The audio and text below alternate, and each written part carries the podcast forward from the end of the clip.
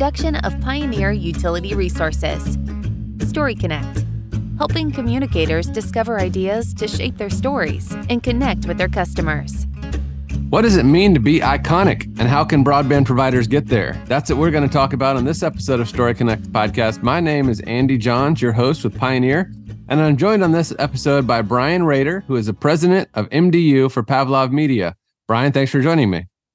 Andy, it's a pleasure to be here.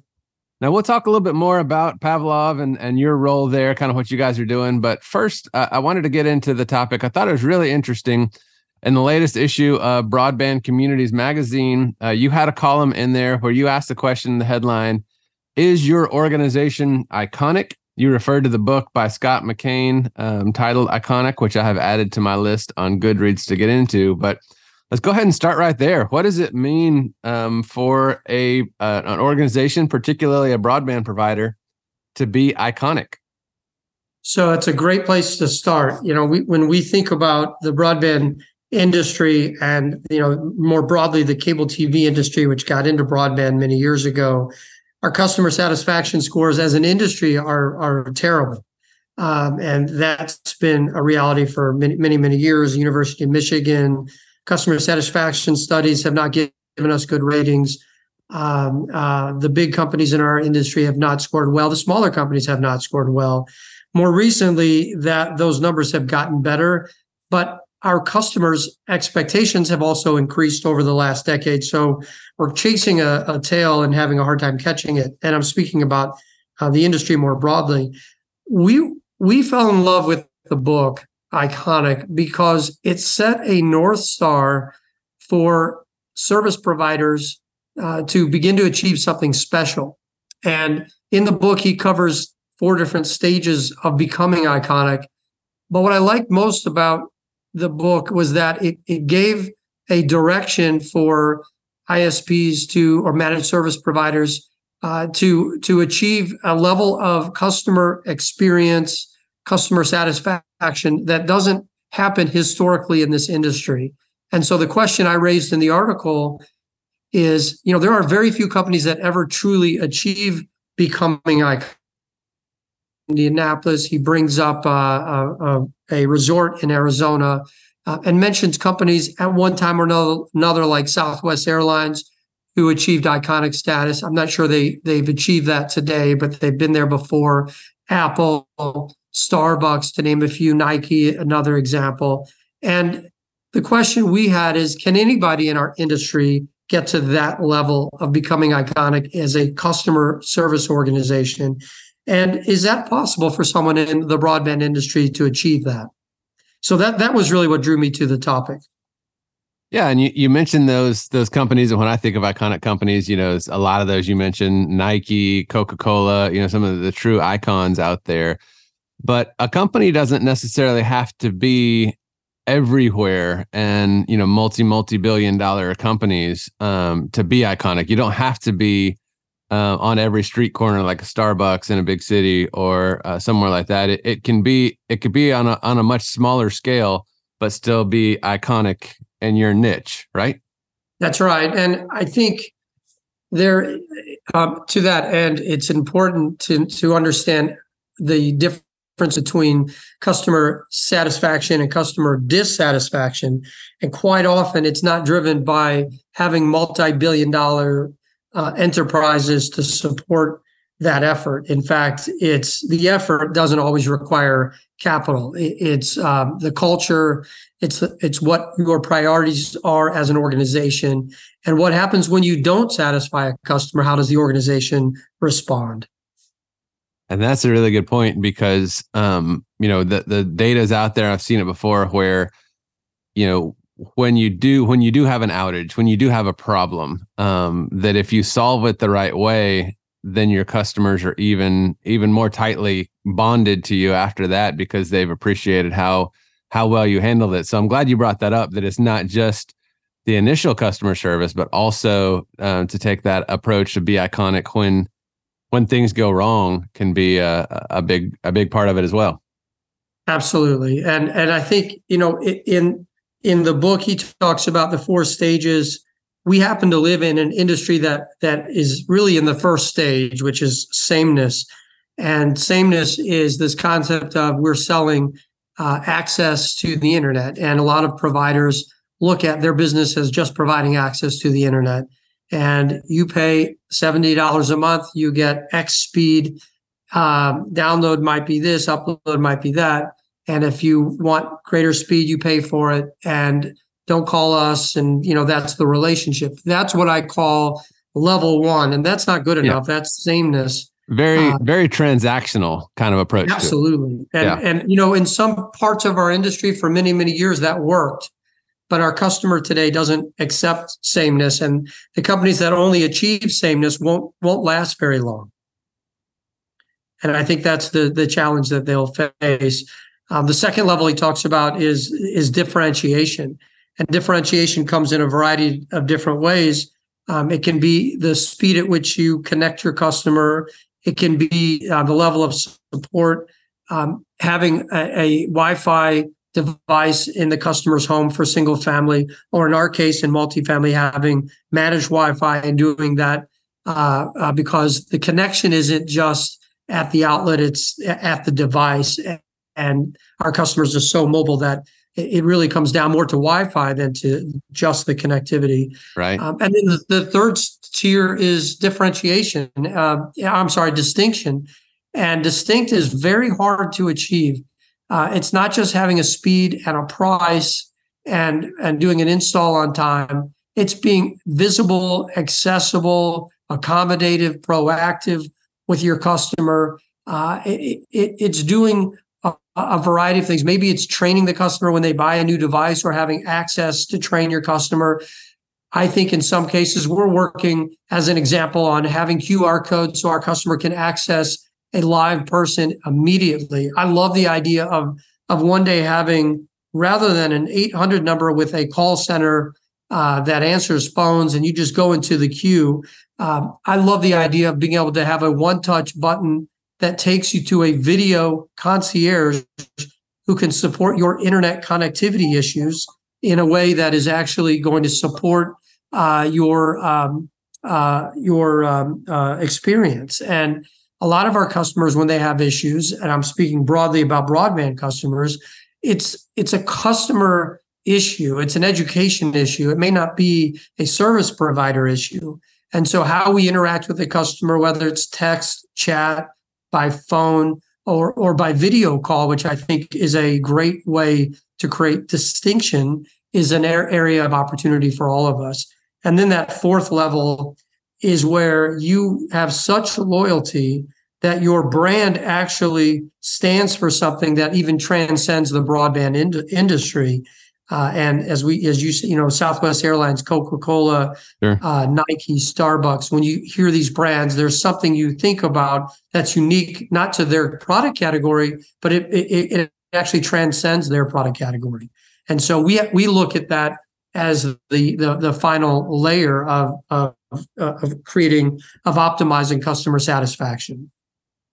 Yeah, and I'd like to I'd like to talk more about that level four uh, in a second, but to go back to level three because I think that you know in the column um, that you you wrote in the magazine, uh, you mentioned some of the things, and and there's some of the words that that I've heard folks in our industry use. Um, you know, you you mentioned creating an environment of trust, transparency, responsiveness, visibility, focus. Um, yeah, all those are are good things. Um, obviously, on the way it can can help build some of that distinction. And, you know, from reading your column, from this discussion, you know, even to get to that level three, it it goes a lot um it goes much farther than just having uh, like you said a great product and then having a great ad campaign i mean for somebody even to get to level three much less level four it really kind of has to seep into the culture of the company and and go really beyond anything that that anybody's gonna you know run on an ad or or come up with a great slogan. It's got to run really deep it sounds like. It has it has to run deep it has to be authentic and genuine. And um, I, I, saw a fiber to the home provider recently um, uh, pu- published a uh, picture of the very first customer they ever installed a year ago and they brought 18 staff members to this customer's home to celebrate it. And they came back one year later and did it again. And I think that genuine affection for your consumer has to go beyond the salesperson, beyond the marketing campaign. It has to be real. Um, what happens during a Super Bowl if you have an internet outage? What happens on Friday night after five when there's an issue um, on the network? Does somebody uh, c- contact the customer proactively, or do you send a broadcast email or a text, or only wait for the customer to call and complain? Uh, th- those are things that are are different approaches to how we manage consumer. Yeah.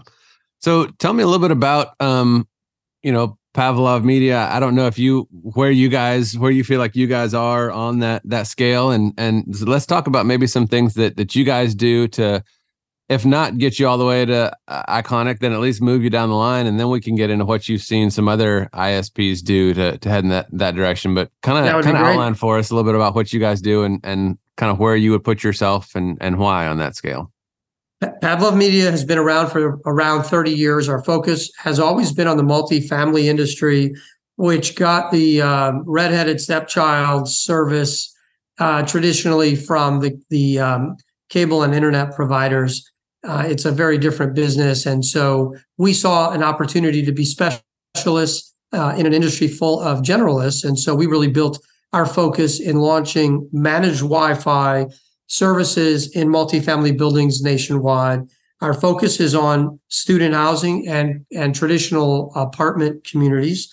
Um, and we're heavy in Sunbelt areas, Florida to Texas to Arizona, and many Midwest markets as well. We also have a fiber to the home model, and we are uh, building infrastructure in rural areas that are adjacent to some of the multifamily markets that we operate in.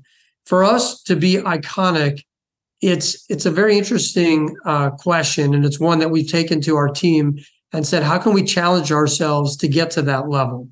I think in our business, as I said earlier, a lot of ISPs are sameness. They think about themselves as utilities my customer has to have it as long as it works everybody's happy but that's that's not unique that you can't survive on that model uh, because that's not right. It, things do happen. Whether you created it or your customer creates it there will be service interruptions. So we we looked at it and looked at the landscape and said uh, where are we on that level of of sameness versus iconic? And uh, we, see a lot of differentiation in our model. We think we are doing a great job of creating differentiation. And today we feel like we are distinct.